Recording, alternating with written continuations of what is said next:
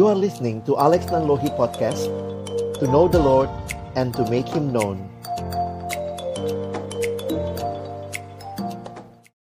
Mari sebelum membaca merenungkan firman Tuhan kita berdoa. Tuhan kami bersyukur berterima kasih untuk kesempatan ini. Tuhan memberikan waktu bagi kami untuk membaca merenungkan firman-Mu.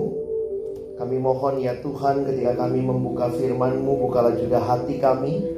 Jadikanlah hati kami seperti tanah yang baik, supaya ketika benih firman Tuhan ditaburkan itu boleh sungguh-sungguh berakar, bertumbuh dan juga berbuah nyata di dalam hidup kami. Berkati hambamu yang menyampaikan setiap kami yang mendengarkan, Tuhan tolonglah kami semua, agar kami bukan hanya menjadi pendengar-pendengar firman yang setia, tapi mampukan dengan kuasa dari rohmu yang kudus, kami dimampukan menjadi pelaku-pelaku firman-Mu di dalam kehidupan kami. Bersabdalah ya Tuhan kami umatmu sedia mendengarnya dalam satu nama yang kudus. Nama yang berkuasa. Nama Tuhan kami Yesus Kristus. Kami menyerahkan pemberitaan firman-Mu. Amin. Shalom. Selamat siang Bapak Ibu sekalian. Saya bersyukur buat kesempatan ini boleh melayani di tempat ini dengan satu tema yang diberikan kepada kita bagaimana mungkin pekerjaan sekuler dapat memuliakan Allah. Nah ini memang menjadi hal yang menarik untuk kita perhatikan bersama di tengah-tengah kehidupan yang membuat seolah-olah pekerjaan ada tingkatannya. Pertama, kalau dibagi ada yang sekuler, ada yang rohani, kesannya begitu. Lalu kesannya lagi bahwa yang rohani itu lebih tinggi dari yang sekuler. Kayaknya kalau jadi hamba Tuhan tuh luar biasa ya. Kalau Bapak Ibu mungkin hamba uang gitu kali ya dibilangnya ya. Oh itu hamba Tuhan lu hebat tuh. Kita ini hamba uang begitu ya. Lalu ada lagi yang melihat di tengah kalangan uh, profesi yang sekuler sendiri pun ditingkatkan lagi ada levelnya. Kalau jadi dokter kayak mulia banget. Karena itu kayaknya semua keluarga harus ada yang jadi dokter begitu ya ada profesi-profesi tertentu yang dianggap lebih mulia dari profesi yang lain. Sehingga pembahasan tema kita hari ini mau membawa kita melihat. Saya ingin mengajak Bapak Ibu Saudara sekalian melihat dalam satu perspektif Alkitab bagaimana melihat pekerjaan. Tentu sesi ini sangat singkat untuk bisa membahas semuanya, tapi saya akan memberikan sedikit pengantar sehingga saya lebih menarik uh, bird eye view gitu ya. Jadi kita lihat dari Eh, perspektif yang lebih luas. Ya, ayat yang akan kita lihat sama-sama mendasari perenungan kita, kita buka di Kolose 3 ayat 23 di depan bahasa Inggrisnya.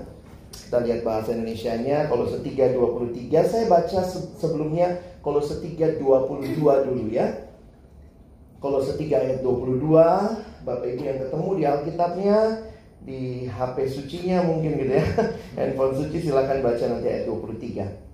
Hai hamba-hamba, taatilah Tuanmu yang di dunia di dalam segala hal. Jangan hanya di hadapan mereka saja untuk menyenangkan mereka, melainkan dengan tulus hati karena takut akan Tuhan. Apa pun juga yang kamu perbuat, perbuatlah dengan segenap hatimu seperti untuk Tuhan dan bukan untuk manusia. Saudara yang dikasihi Tuhan kalau perhatikan perikop ini atau uh, judulnya di atas, Bapak Ibu bisa melihat bahwa ini ada kemiripan antara apa yang Paulus tuliskan di kitab Kolose dengan apa yang ada di kitab Efesus. Ada relasi-relasi yang Paulus katakan ketika ada di dalam Kristus, maka ada relasi-relasi yang diperbaharui. Menarik sekali Paulus menggunakan relasi keluarga yang dibaharui. Pertama hubungan suami dengan istri, lalu kemudian hubungan orang tua dengan anak, anak dengan orang tua. Lalu ternyata pada masa itu juga di dalam rumah tangga-rumah tangga Kristen ada yang memiliki budak. Karena itu yang Paulus katakan tadi ya di ayat 22. Hai hamba-hamba, taatilah Tuhanmu. Dan menarik sekali waktu memperhatikan bagaimana relasi kerja yang baru. Paulus tidak langsung meniadakan perbudakan. Tetapi Paulus memberi nilai yang baru relasi antara tuan dengan hamba. Karena itu dia mengatakan juga demikian juga hamba-hamba relasi hamba dengan tuan taatilah tuanmu yang di dunia dalam segala hal. Jadi saya pikir waktu merenungkan ini, Paulus memberikan perhatian yang penting terhadap pekerjaan. Apa yang dibaharui relasinya? Taatilah Tuhanmu di dalam dunia ini, di dalam segala hal, jangan hanya di hadapan mereka saja. Dan tujuannya apa di hadapan mereka? Untuk menyenangkan mereka, melainkan dengan tulus hati karena takut akan Tuhan. Wah saya jujur waktu baca ayat ini, waduh, ini nggak gampang. Pada waktu itu yang namanya budak itu dibeli sama tuannya. Jadi memang beda seperti kita punya pembantu atau asisten rumah tangga saat ini. Pada waktu itu budak itu dibeli sama tuannya, jadi tidak punya hak atas dirinya. Kalau kita sih ya pembantu sekarang, ART sekarang bisa ngelawan gitu ya. Mbak beli dulu, oh capek mas, capek bu, beli sendiri gitu kali ya. Pada waktu itu ya hamba pun tidak punya hak atas dirinya. Dan menarik sekali dikatakan, taatilah Tuhanmu, jangan hanya di hadapan mereka untuk menyenangkan hati mereka. Coba kita nanti bawa ke dalam relasi kerja kita juga ya. Kadang-kadang kalau depan bos semua jadi manis gitu ya. Dan bos juga sudah terbiasa dimanis-manisin gitu. Sehingga kalau ada yang agak cemberut bosnya bingung gitu. Saya bos loh gitu ya. Jadi uh, ya banyak orang yang bisa pakai berbagai macam topeng di depan atasan. Dan apa yang diberikan gambarannya ini ya. And whatever you do, gitu ya, work hardly as for the Lord and not for men. Jadi ada perspektif pekerjaan yang baru yang Paulus berikan. Sehingga saya harus katakan sebenarnya sudah terjawab tema kita gitu ya. Karena Paulus tidak sedang bicara kepada hamba Tuhan dia bicara kepada hamba yang bekerja pada tuan-tuan yang pada waktu itu menjadi pemilik mereka, tetapi Paulus mengingatkan punya perspektif yang benar, yang baru dalam relasi itu. Nah, mari kita coba sekarang berpikir uh, tentang pekerjaannya dulu begitu ya. Saya ingin ajak Bapak Ibu Saudara melihat tentang pekerjaannya. Nah, sering kali kita juga ditanyakan pertanyaan ini ya, apa arti hidup? Ada yang bilang memang hidup itu uh, tergantung kepada apa yang saudara lakukan. Makanya kalau orang Inggris bilang katanya pepatahnya bilang time is money. Ada yang bilang no, time is not money, time is life. How you spend your time will define who you really are. Kalau hari ini nongkrong, besok nongkrong, lusa nongkrong, minggu depan nongkrong, bulan depan nongkrong, dibilangnya anak nongkrong. Siapa kamu, siapa saudara akan dilihat dari bagaimana saudara menggunakan waktu. Di sisi yang lain, ketika ada orang yang sibuknya hanya kerja, kerja, kerja, semua waktunya dipakai kerja, maka orang will define yourself, kamu gila kerja, kamu workaholic, dan seterusnya. Dan menarik sekali, sebenarnya Tuhan sudah kasih ritme sama kita. Ritmenya enam hari kerja, sehari libur. Kita agak, sekarang agak beda ya. Uh, dua hari liburnya, Sabtu Minggu gitu ya. Uh, saya nggak tahu apakah itu mengingkari apa yang Tuhan sudah tetapkan sehingga hari Sabtu mesti cari kerjaan juga gitu kali. Poinnya nanti kita bisa bisa lihat sama-sama. Komunis pernah menerapkan 8 hari kerja. It doesn't work. Nggak bisa. Komunis dalam masa yang lalu pernah coba 8 hari kerja. Jadi kalau kita perhatikan menarik sekali bahwa pekerjaan itu pun dilakukan dengan ritme yang menarik. 8 jam tidur, ini standarnya. 8 jam kerja, 8 jam leisure. Poinnya begini, leisure itu ya tidak sedang tidur dan tidak sedang kerja. Makan sama anak, sama uh, mungkin punya pacar atau apa. Jadi sebenarnya ini ritmenya menarik nih. 8 jam tidur, istirahat, 8 jam kerja, 8 jam leisure time. Sehingga ada yang bilang begini, kalau saudara salah pilih pekerjaan, saudara menyia-nyiakan sepertiga hidup saudara. Kenapa? Karena sepertiga hidup kita kita pakai untuk kerja dari jam-jam yang ada. Satu minggu lima hari kerja, maka 40 jam kita dihitung seminggu kerja. Masuk jam berapa? Pulangnya jam berapa? Makanya kalau lihat kerjaan gitu ya, e, nanti liburnya atau apa? Uh, waktu istirahat siangnya berapa lama sehingga orang yang masuk jam 8 misalnya ada yang pulang jam 5, setengah 5, jam 6 itu semua ada hitungannya. Tapi kira-kira dalam perhitungan normal bahkan juga sistem kepegawaian Indonesia 8 jam kerja. Nah, menarik sekali kalau dalam kita menghayati yang kita lakukan itu useless, meaningless, Bapak Ibu kita udah buang waktu banget begitu. Nah karena itu kita harus melihat kembali kepada bagaimana Alkitab melihat hidup, melihat bagaimana kita memakai waktu kita, dan bahkan di dalamnya melihat tentang bekerja. Kalau kita perhatikan misalnya dalam kejadian pasal 1, coba kita buka sebentar ayat ini. Saya aja kita baca di dalam ayat yang ke-26 sampai ayat yang ke-28. Kejadian 1 ayat 26 sampai 28. Mari kita baca bergantian kalau sudah ketemu pria baca 26, wanita baca 27, kita sama-sama baca 28 ya. Pria baca 26 dulu karena kami dicipta lebih dulu. Nanti dosa kan wanita dulu ya. Enggak, enggak, ya, oke.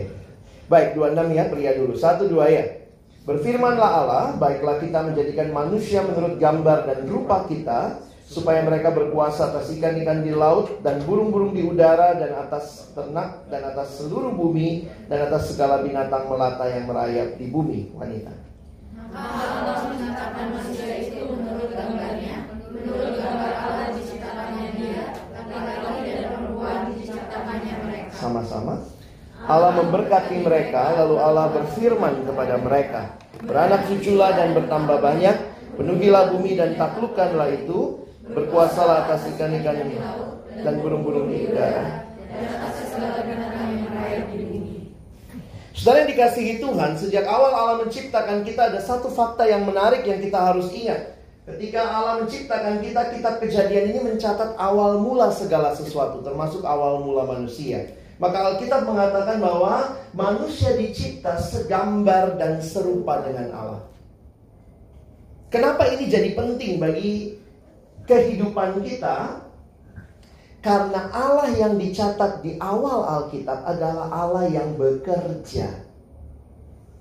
Dia bekerja enam hari lamanya, puncak karyanya adalah manusia di hari yang keenam.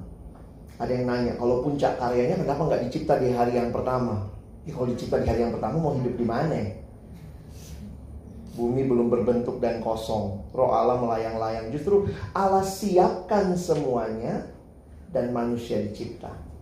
Dialah puncak ciptaan Allah. Manusia dikatakan image of God. Gambaran image of God ini memberikan kepada kita satu pemahaman kita itu mirip dengan Allah. Kita itu serupa dengan Allah. Kata image kalau Bapak Ibu Saudara perhatikan ini sebenarnya kan gambar ya bahasa Indonesia menerjemahkannya gambar dan rupa. Saya beberapa saya sering pelayanan ke anak-anak sekolah di SMP SMA dan satu waktu saya datang ke satu SMP, saya ajarkan konsep gambar Allah. Lalu saya lihat di depan kelas kan selain burung Garuda ada siapa berdua tuh?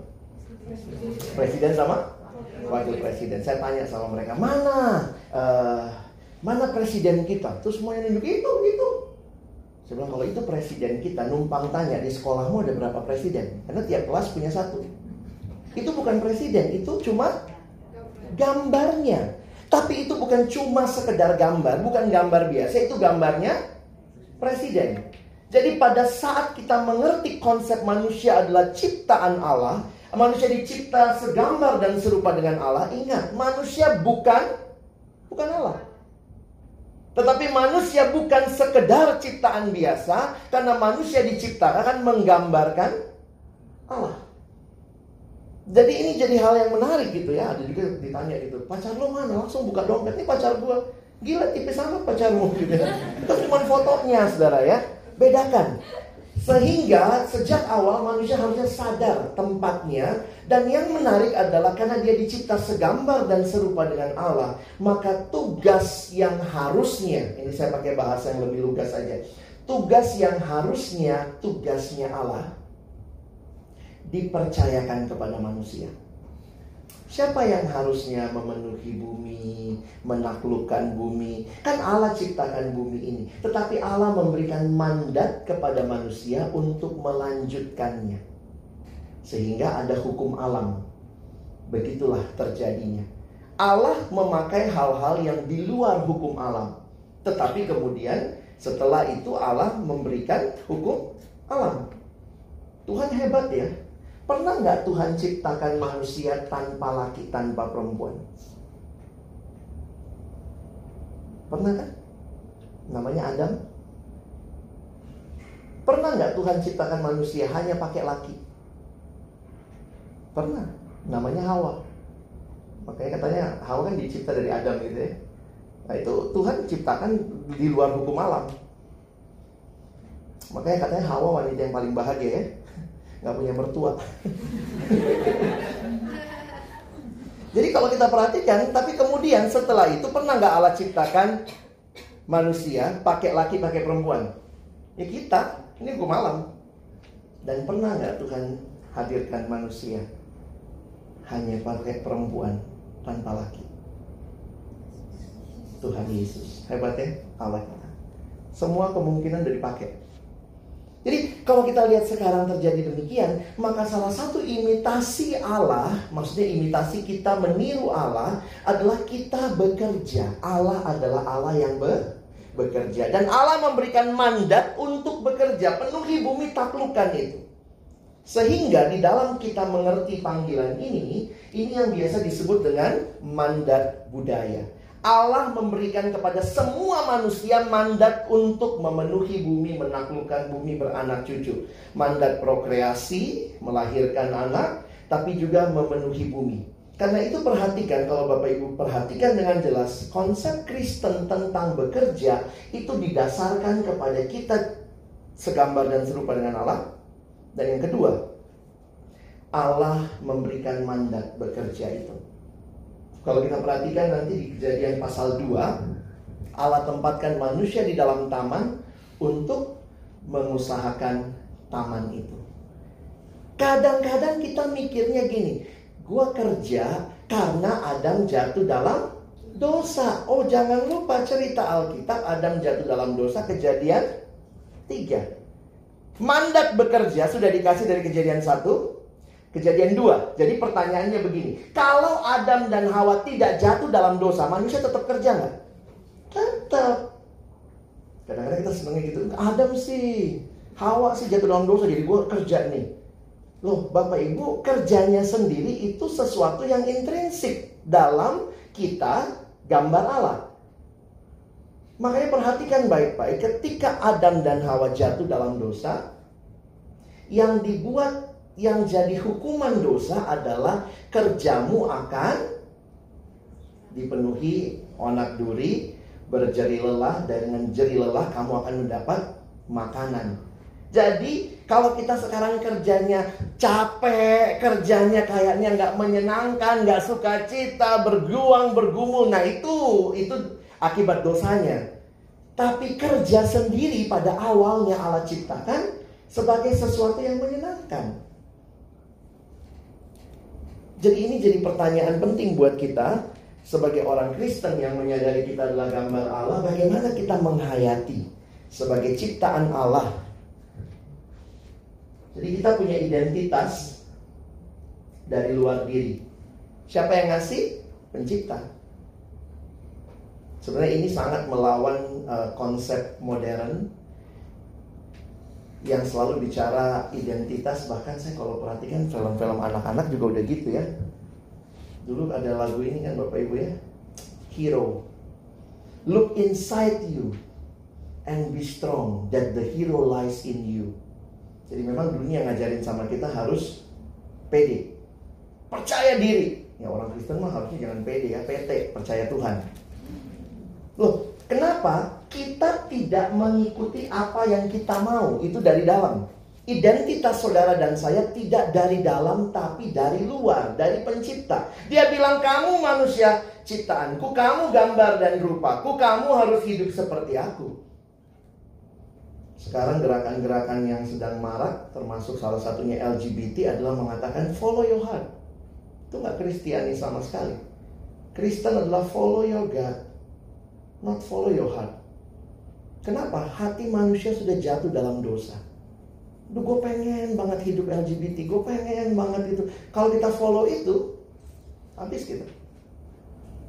Sehingga waktu menghayati ini, your identity and purpose come from God, termasuk dalam saudara bekerja. Mengertilah pekerjaan di mana saudara dan saya hidup. Sebenarnya ini adalah kesempatan kita menggambarkan Allah kepada dunia.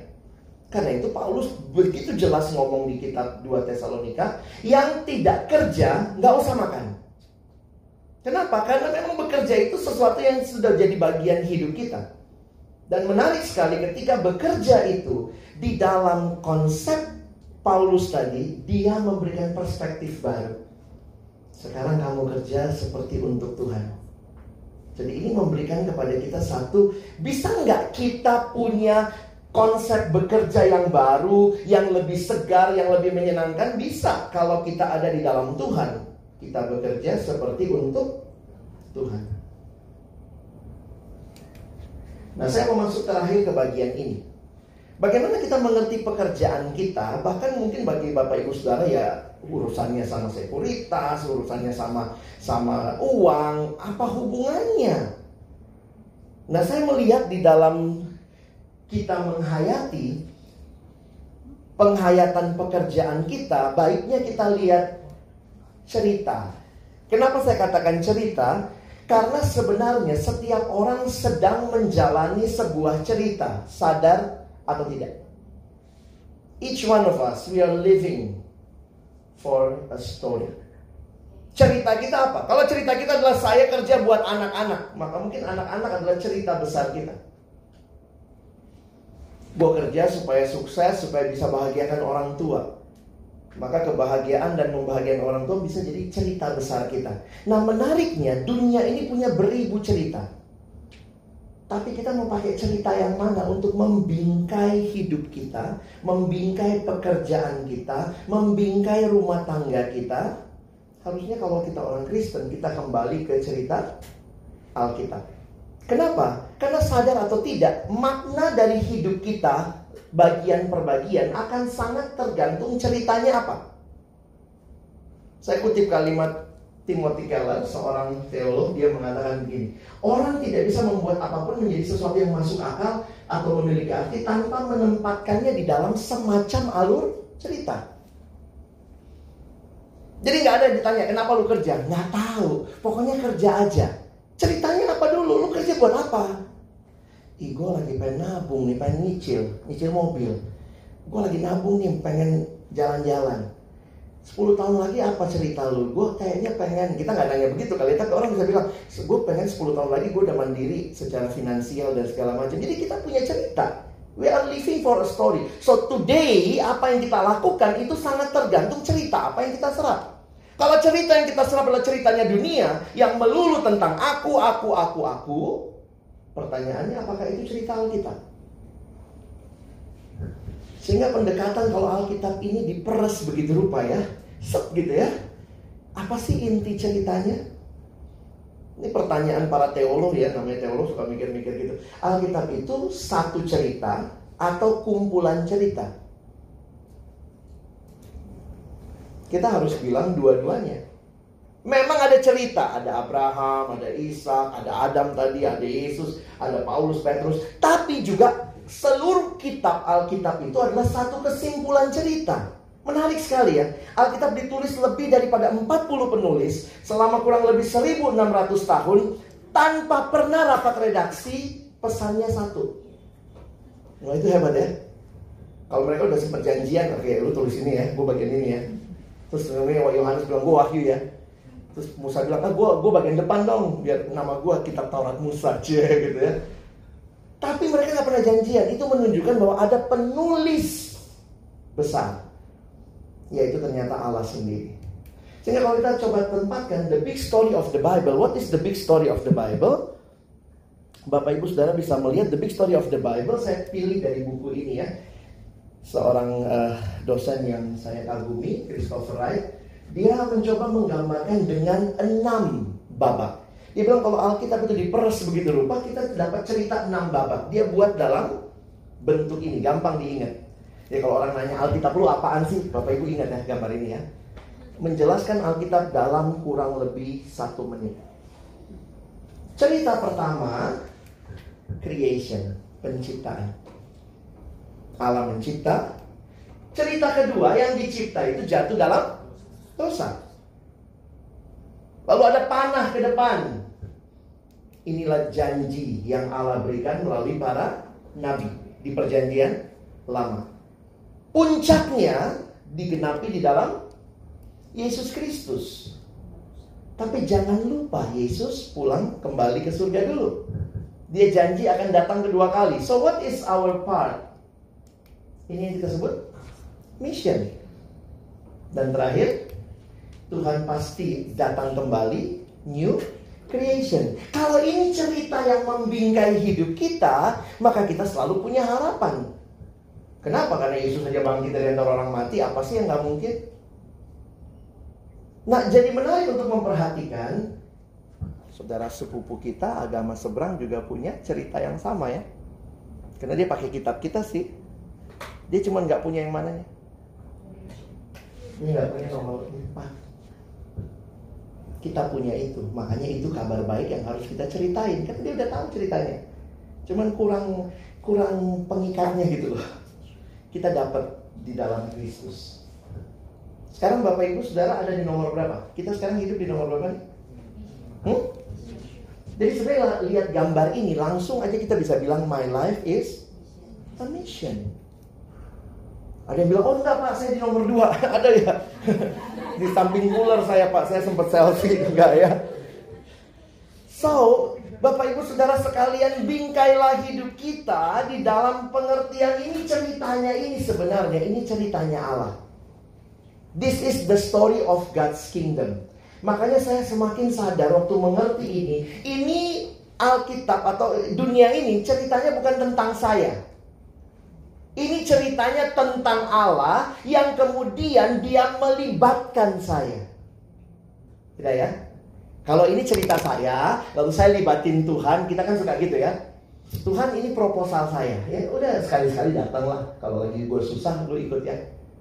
Tapi waktu mengerti the Bible, this is not our story. This is God's story yang melibatkan kita di dalamnya. Karena itu makin belajar sejarah kita jadi ngerti ya. Bahasa Inggris bagus ya. What is history? History is actually his story.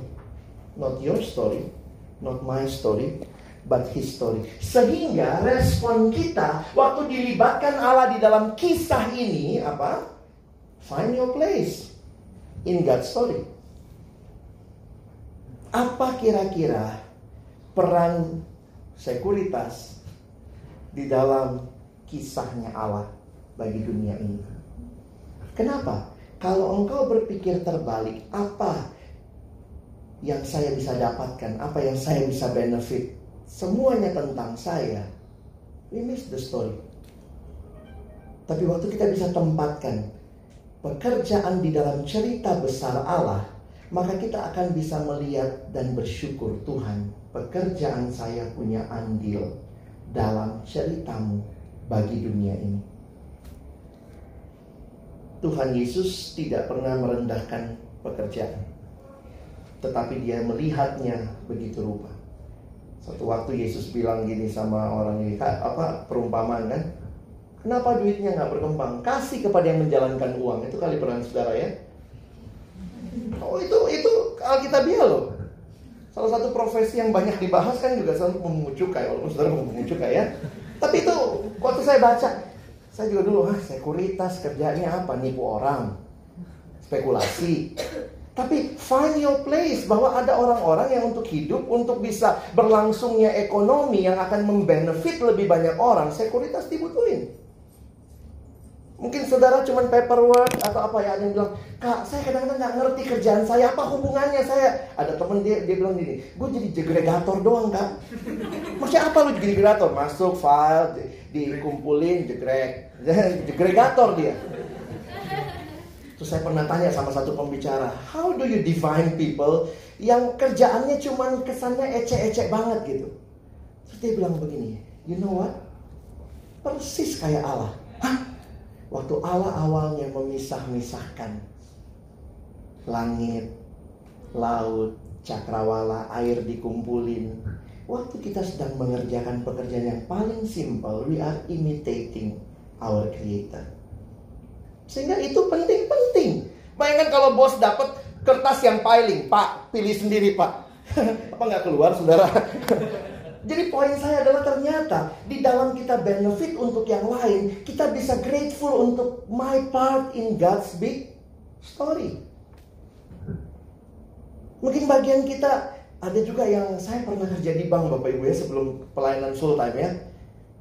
Saya kira waktu kerja di bank itu ada pameran lah kita lah yang jaga anak baru kan. Berdiri dari pagi sampai sore ya elah. Terus ngejar-ngejar orang di mall gitu, pak, pak, pak, gitu. Saya berapa kali tuh, uh, apa gitu ya.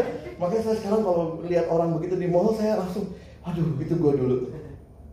Nolak dengan sopan makasih, thank you, nggak ada duit gitu. Tapi poin saya adalah kita hanya bisa menghargai semua pekerjaan adalah bagian dari sebuah karya Allah bagi dunia ini karena Tuhan mau manusia mengalami satu kehidupan yang baik. We are on a mission from God. Ini bukan misi kita, ini misinya Allah dan kita participating in God's mission. Sehingga kadang kalau saudara bisa mengerti ini, saya pikir jangan merendahkan pekerjaan sendiri ya. Dan jangan juga merasa kayaknya kurang rohani gitu. Bagi saya akhirnya setelah mengerti kisah Allah ini, semua pekerjaan rohani. Tidak ada yang sekuler sebenarnya.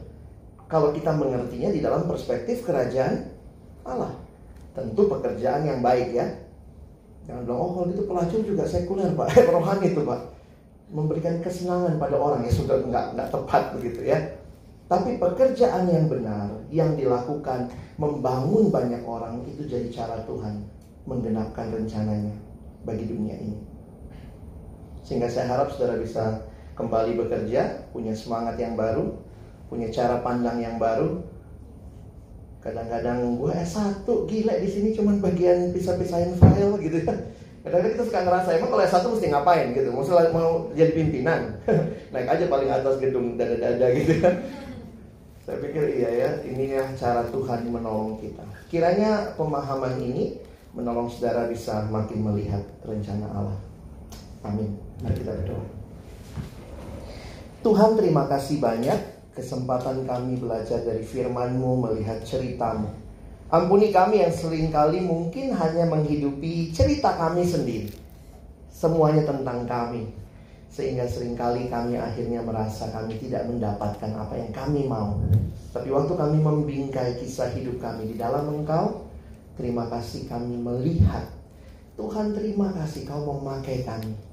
Di tengah-tengah dunia ini di mana kau juga memakai begitu banyak orang, kami punya bagian yang penting yang tidak tergantikan. Di dalamnya Tuhan dimuliakan. Biarlah dalam pekerjaan kami kami belajar integritas, kami belajar memberi yang terbaik. Kami sedang bekerja bukan untuk manusia, tapi untuk Tuhan.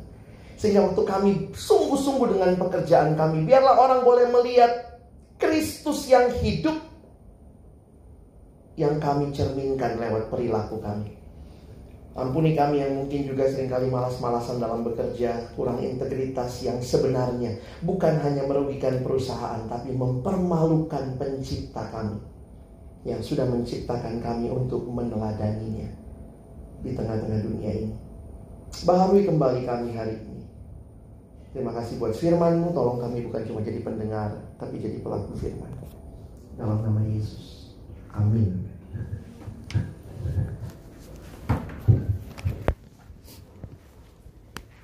Terima kasih Bapak Pendeta.